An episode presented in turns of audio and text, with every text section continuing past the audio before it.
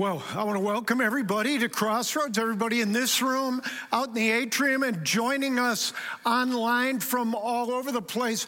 You know, I so appreciate that online opportunity, especially when we can't be here. You know, the last couple weeks, Phyllis and I have been in California. We went to a great church Saturday night. Sunday, we joined all of you in, on the online campus. Love being connected. And the hosts of our online campus, like Tara Kai is the host today, Bree Williams, it was last week. They do such a fabulous job making you feel like you're right here at the service. But it is so good to be back home at Crossroads, and Crossroads is always home. And you know, if you've been here a while, I sometimes tell stories that have nothing to do with the talk at all. And that's this one, but I heard it last week. I thought you might like it. Uh, there's these three traveling clergy. They were going to a conference together, a Hindu priest, Jewish rabbi, and a televangelist. They were driving out in the country. They had car trouble. They were tired. It was night. They didn't know what to do. They thought maybe a farmer would put us up for the night. And they were in luck. The first farmhouse they went to, he said, Yes, you can sleep here, but I only have room for two in the house. One will have to stay in the barn. The Hindu priest said, No problem. I'm so tired, I could sleep on a bed of nails. He goes out to the barn. Couple minutes later, there's a knock at the door. It's the Hindu. He said, I can't sleep out there. There's a cow out there. I can't sleep there. No problem, said the Jewish rabbi. I have no problem with cows. He goes out to the barn. Couple minutes later, there's a knock at the door. It's the Jewish rabbi. He says, There's a pig out there. I can't sleep there. It would make it unclean, maybe not kosher. I had no worries. No worries, says the televangelist. I have no problem with cows or pigs. He goes out to the barn. A couple minutes later, there's a knock at the door. It was the cow and the pig. you know, I think that was a true story, by the way. But as soon as Katie asked me this week if I would speak on Sunday, I knew what I wanted to do it on. I've been reading through the book of Psalms. Every day I read a psalm or two, and I had just read Psalm 27. And I thought, that's the one that I want us to look at today. Psalm 27. And one thing I love about the whole book of Psalms is it has so much to say so much relevant information about what we would call modern day problems. And I know somebody's thinking if the book of Psalms, 3,000 years old, has anything to say about modern problems, then our problems must not be that modern. You know, and by the way, every generation has always thought their problems are worse than every other generation. They've always said that. And don't get me wrong, we do have modern problems today. But the solution to those problems, it's very ancient. Very ancient. It's Psalm 27. What it's about, it's about fear. It's about worry, anxiety.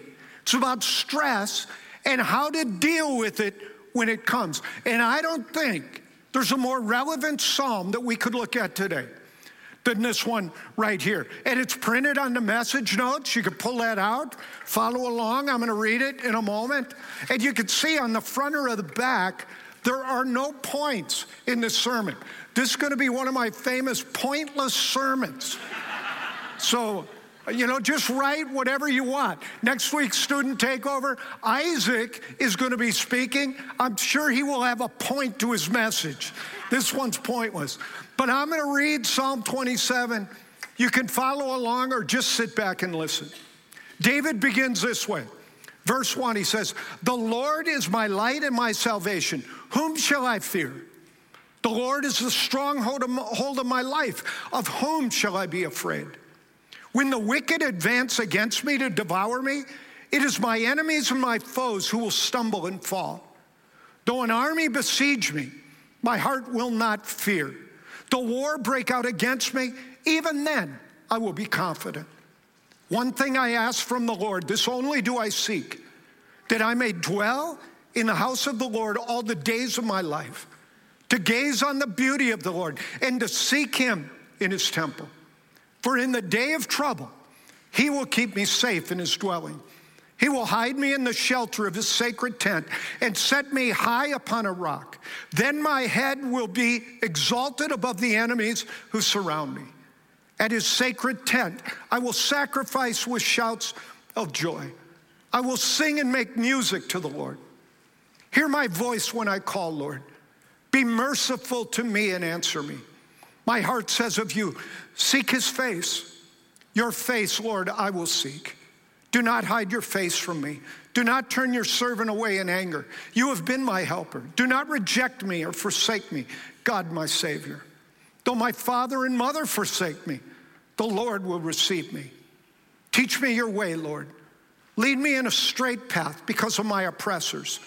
Do not turn me over to the desire of my foes, for false witnesses rise up against me, spouting malicious accusations. I remain confident of this. I will see the goodness of the Lord in the land of the living. Wait for the Lord. Be strong and take heart and wait for the Lord. In Psalm 27, David lays out a strategy strategy for dealing with worry and anxiety and stress and problems when they come. When they come. When even the worst possible thing can happen, is what he's saying. Like he said in verse 10 though my father and mother forsake me. And in verse 3, he said, though an army surround me. Think about that. You think about it in your own life. Go ahead, think about it. It doesn't matter, is what David's saying. No matter the worst possible things that could happen to you, this strategy will work on anything that he's going to lay out here. And I want to just take a moment and just see who this message who this message really applies to. And so, if you would, I'm going to ask a diagnostic question. And you think about major areas of your life. You think about your health, your finances, your job, your, your relationships, your, maybe your physical appearance. How many people would be honest and say, I have at least one problem right now in my life? Raise your hand up real high. Or you know where you could find a problem. Raise your hand up. Well, that's good. That's almost everybody. This message is for you. By the way, how many people are sitting next to somebody, they look like they got a big problem? How many people are sitting next to their problem right now? You're sitting next to it. Well, you know who wrestles with this stuff? You know who I think wrestles with this? Just about everybody. All of us, everybody, everybody in this room, everybody watching online. I think we all know what it is to be stressed out and to have worry and anxiety, pressure in life. I think almost all of us. I read recently 75 to 90% of all illness may be attributed to the stress of modern life. In fact, Johns Hopkins University, they surveyed 174 patients. They labeled 140 out of the 174, they labeled as worry patients. And over half of them, 97, the patient themselves could point to the stress and anxiety of their own life. They said, that's what landed them in the hospital bed. I mean, what, what are you anxious about or what are you worried about today? Think of it this way what, keep, what wakes you up in the middle of the night and you should be sleeping?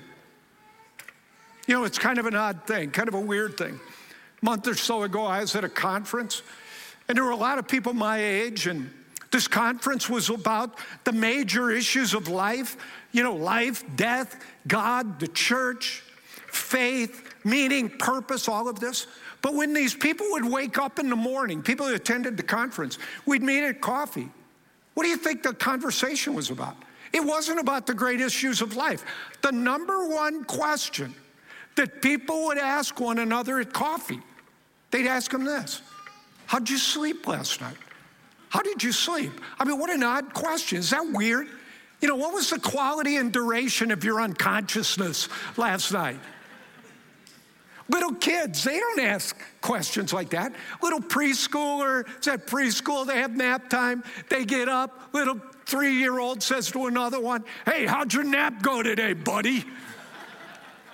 It doesn't happen of all the questions. But I'll be honest with you.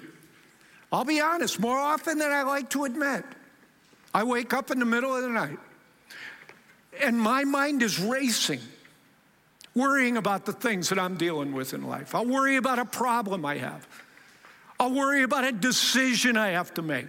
I'll worry about a difficult conversation I know I need to have, but I don't want to have it. I'll worry about Phyllis. I'll worry about one of my grandkids. I'll worry about money. I look at my life and I go, so much of my life is great and beautiful, but sometimes I have problems. Problems, problems about money, about health, about relationships, about, you know, job stuff, all of these kinds of things. I mean, what are you worried about? Specifically, you know, most of you raise your hand. What keeps you awake at night when you should be asleep? And I do have to say, by the way, you know, re- researchers say the people that have a lot of worry and anxiety, sometimes it's because they're more intelligent. There's a, there's a correlation between people's intelligence and people that worry and have anxiety a lot. I mean, it's just a fact. So a moment ago, you know, if you didn't raise your hand, you said, I don't have any worries, I don't have any anxiety in my life. You know, maybe that's not because you're spiritually mature. maybe you're a dim bulb. Uh, I don't know. Uh, back to Psalm 27, David highlights four scenarios here. Four scenarios that have the potential to create worry and anxiety. Look at verse 2 again. He says, When the wicked advance against me to devour me, he's describing opposition. People trying to hurt him, people trying to take him down. Look at verse 3. He says, Though an army besiege me, besiege me means to surround me. The war break out against me. And notice he doesn't say, besiege us or a war break out against us. He's saying me. A, a war versus me, an army versus me. Often, when we have problems, we have such a sense that we're all alone in the problem. And we just feel overwhelmed, like nobody understands what we're going through. I mean, it feels like it that sometimes. You feel surrounded by your problem, you're in it all alone. There's no way out. Look at verse 10. He says this Though my father and mother forsake me, he raises the idea of family anxiety. Think about how many of your worries and the anxiety in your life have to do with family situations. Yeah, a lot of it. Marriage conflict, there's divorce, brothers and sisters in conflict, dating conflict, uh, maybe issues with children, issues with your parents, extended family, in laws, all of that. I can't tell. I, I would say an enormous percentage of the conversations I've had with people, people over the years, it's, they want to talk about anxiety and worry they have because of a family issue. Family issue. Verse 12, David mentions another one, a fourth one. He says, False witnesses rise against me, spouting malicious accusations. You ever had anybody spreading outright, outright lies about who you are or what you've done or what you've said? Ever had that happen? Uh, I've had it happen. I've been on the end of that. You feel like your stomach is in a knot, you know, because of the injustice that people are spreading about you. And it's amazing when you think about it. You think about Jesus. He was perfect. He was perfect. He had it happen to him. People talked behind his back. They called him a, a glutton. They called him a drunkard. They criticized him for the people he hung out with. They called Jesus friend of sinners. Now, we celebrate that today. We sing about Jesus was a friend of sinners. Back then, that was a slur on his character. That was a major put down calling him a friend of sinners. They did not celebrate that then. He was attacked with racial slurs. They called him a Samaritan. That was a racial slur. They called him a blasphemer. And if, Je- now think about it, Jesus went through his whole life. He was perfect all the way to the end, and he was riddled with criticism.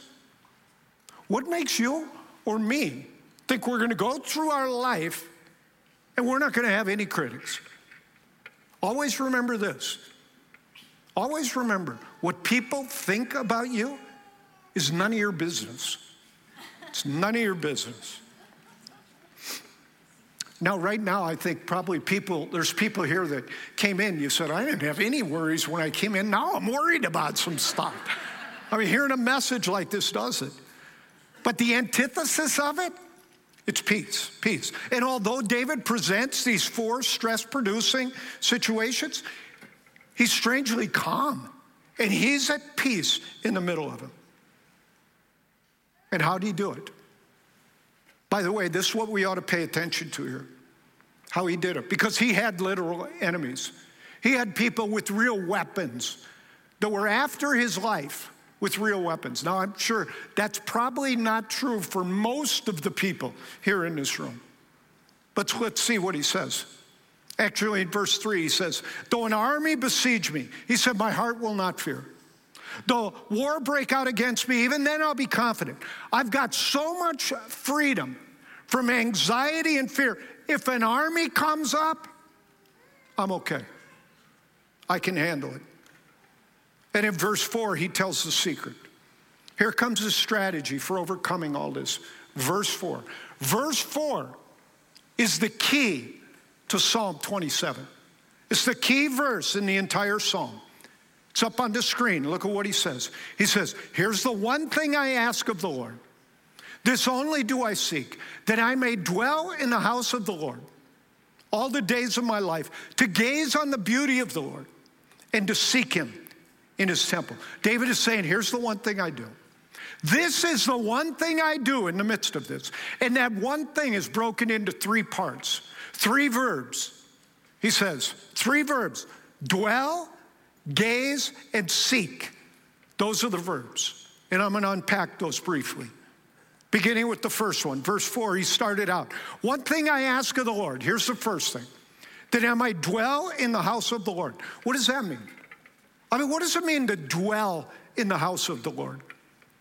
Anybody know what the house of the Lord was back then when he wrote this? It was a temple. He was not talking about living in the temple. David couldn't live in the temple. Only Levites could live there. He couldn't do that. They, only Levites could live in the Holy of Holies. Here's what he's saying He's saying, I'm going to live. I'm going to live knowing God is with me. I'm going to live knowing God is with me. I'm going to live trusting I'm not alone in this life. I'm not alone. God is with me and God cares for me. And here's the first strategy for overcoming fear, worry, anxiety, all these things. The first thing is this is to live with an ongoing awareness of God's presence in your life. That's the first thing we do. First strategy to overcome that. That junk, that stuff that we all face. Live with an ongoing awareness. I'm not alone in this life. God is with me. God is for me. And I'm going to live trusting. I'm going to live trusting God is going to provide for me. And there'll be times when anxiety and fear come. They will. And when it does, we have a choice. When anxiety and fear, stress comes into our life, we can choose to focus on the problem, and that will just feed all the fears, or we can focus on God, and the fear will dissipate. Well, one of my favorite Psalms, I say it daily Psalm 16, verse 8 and 9. I keep my eyes always on the Lord, with Him in my right hand. I will not be shaken. Therefore, my heart is glad, my soul rejoices, and my body rests secure. Psalm 16, 8 and 9. And there's this interesting thing. We live with this real common illusion, most of us. You know what the illusion is? The illusion is the reason I worry is because I have these problems. Man, if I didn't have the problems, I wouldn't worry about anything. That's an illusion, by the way. Because the good news is there will be a day you have no problems. The bad news is on what day it is when you have no problems anymore. On what day will all your problems be gone? Does anybody know what day that is? The day you die. The day you die. Death has a way. Death has a way of just smoothing it all out. Man, stuff that stressed you out, you know, it's not even bugging you anymore that day. We got to learn to have peace in spite of our problems. We got to learn to have peace in spite of conflict. If we're only at peace when we're on vacation, Disneyland, Disney World, or on a cruise, we're going to have very little peace in our life. We are. We got to learn to trust in God's care in the midst of the problem. That's what we have to learn. I mean, the Apostle Paul wrote to the church in Rome. He said this to that church in Rome in Romans 8:35, this verse on the screen. He says, What could separate me from the love of God? And then he goes on to list all the stuff we worry about poverty, danger, violence, death itself. And what does he say? Romans 8 38. He says, I'm convinced nothing can separate me from the love of God. That's never at risk in your life. God's love, care, and presence is never, ever at risk. And because of that, I'm not, I'm not ultimately vulnerable to anything. God will never leave me, not even death itself.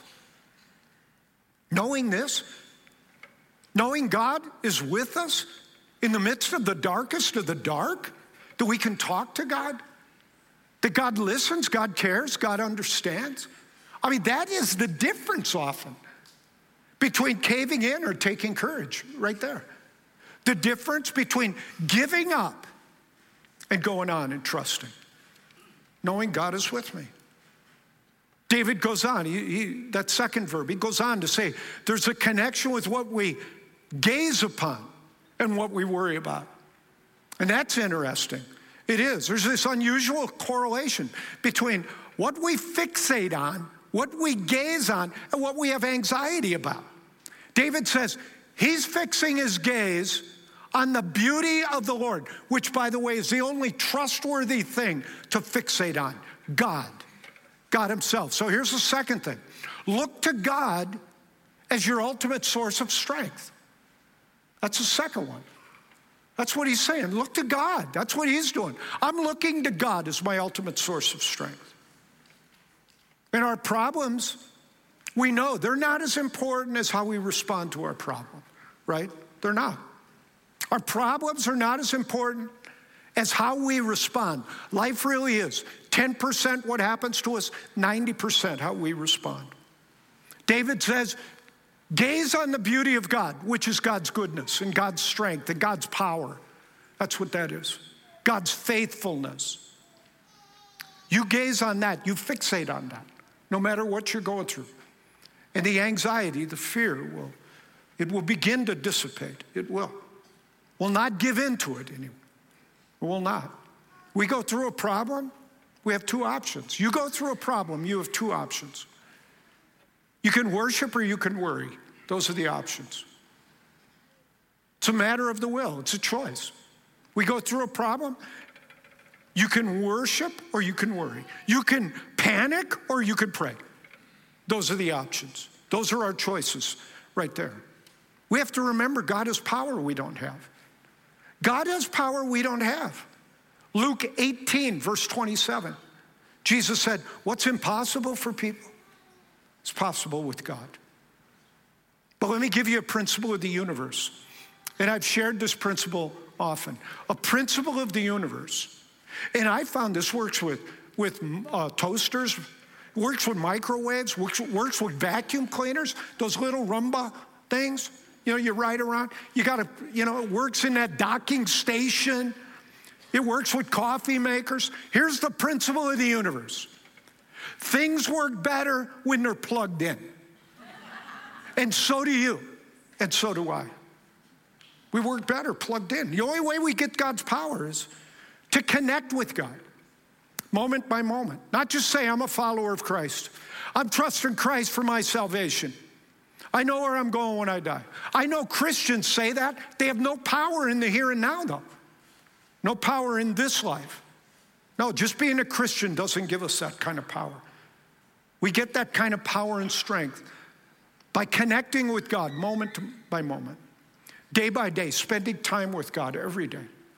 Every day, spending time, morning or night, whatever works spending time in God's Word, spending time praying, spending time in silence, letting God speak to us. We do that on a regular basis. We plug into God like that daily.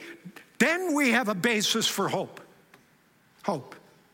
And celebrate recovery, it's based on the 12 steps. He gets it, gets it. Based on the 12 steps. Step one, I'm powerless, powerless to change some things in my life. Step two, but I have hope. I'm not hopeless. Not at all. I'm not hopeless because I'm trusting God. And God has power. God can bring His strength. God can bring His healing. And step three, I'm, I'm surrendering my entire life and will over to Jesus Christ, who we know to be God. That's the basis of hope. Basis of hope right there. It is. But I thought this week as I was doing this, I thought, man, when real life hits, you know, when people end up in a hospital, you know, they get bad news, serious things going on, this stuff can be very difficult. Very hard to not just be overcome by anxiety and, and worry and these kinds of things. When real life hits and life can be so heavy, it's difficult stuff. But how do we keep from being overwhelmed? One, we live, we remind ourselves, I'm living in the power and presence of God. And I'm looking to God as my ultimate source of strength. I'm living with that ongoing awareness of God's presence. And I'm looking to God. I'm focusing on God's attributes. And as David did, did that, as he focused on God's faithfulness, God's strength and power, his fears were, were relieved. And he focused by listening to God, by the way. He listened to God's voice, God's counsel, rather than the voice of fear. And that's the third thing. Listen to God continually is the third thing we get from this.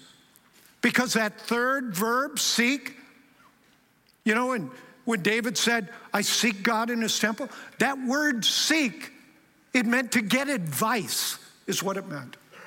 Get advice, get counsel. That's what it means. In other words, David is listening to God. He's taking his troubles to God and he's seeking God's counsel. I mean, this is what I love about Christianity. You boil Christianity down to its core, it's about a relationship with God. It's about a relationship with the living God who has spoken to people all through history. He spoke to us through creation, spoke to us through Jesus Christ, and He continues to speak to us today. All through the Bible, we read, and the Lord said, God said, all through the Bible. God wants to have that kind of relationship with you where you can take your troubles to Him and seek His wisdom, and God will bring it. Jesus said in Luke 8 8, He said, Whoever has ears to hear, let that person hear. Jesus says, Get your ears on. Get tuned in because God is speaking. So if we dwell in God's presence, we dwell in God's presence, we gaze on God's beauty, we seek God's counsel, then and only then can we respond like David in verse 1. When he made that response right from the beginning, he said, The Lord is my light and my salvation. Whom shall I fear? The Lord is a stronghold of my life. Whom shall I be afraid? And I want us all to know that God is here and God is with us. No matter what you're going through in life, God is right here in the midst of it. God's not in some faraway galaxy somewhere. God is right here, closer in the air that we breathe. God's in the heartbreaks of life. God's in the funeral homes, God's in the hospitals. God's as close to us on Monday and Tuesday as God is right here at this moment. And God cares for you so much, and God loves you so much that I think God brought you here. So he could say these words to you in the midst of maybe a storm, a heartache, disappointment in life, God brought you here so He could say, Don't be afraid. Don't be afraid. It is I. I will never leave you or forsake you. I will uphold you with my victorious right hand. Do not be afraid. Let's stand together for closing prayer.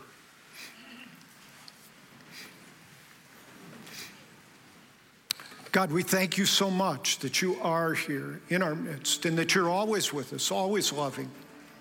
always caring for each person here. And God, you know the details of each person's life here. And many of us have brought some anxiety and some worries and some fears into this place. And God, you know what it's all about. You know the different complexities and dynamics of each of our lives. But God, I pray that you would be able to help us, as I know you can. You could help us to give all that anxiety, all that worry to you, to surrender it and to let it go. That we would dwell in your presence this week, that we would fix our gaze on your beauty each day, and that God, we will seek your wisdom and seek your guidance. And I pray that we would be able to say, just like David, Lord, you're my light. Lord, you're my salvation. Whom or what shall I fear? Lord, you are the stronghold of my life. Of whom shall I be afraid? God, thank you for meeting us here. Thank you for your word. We pray in Jesus' name. Amen.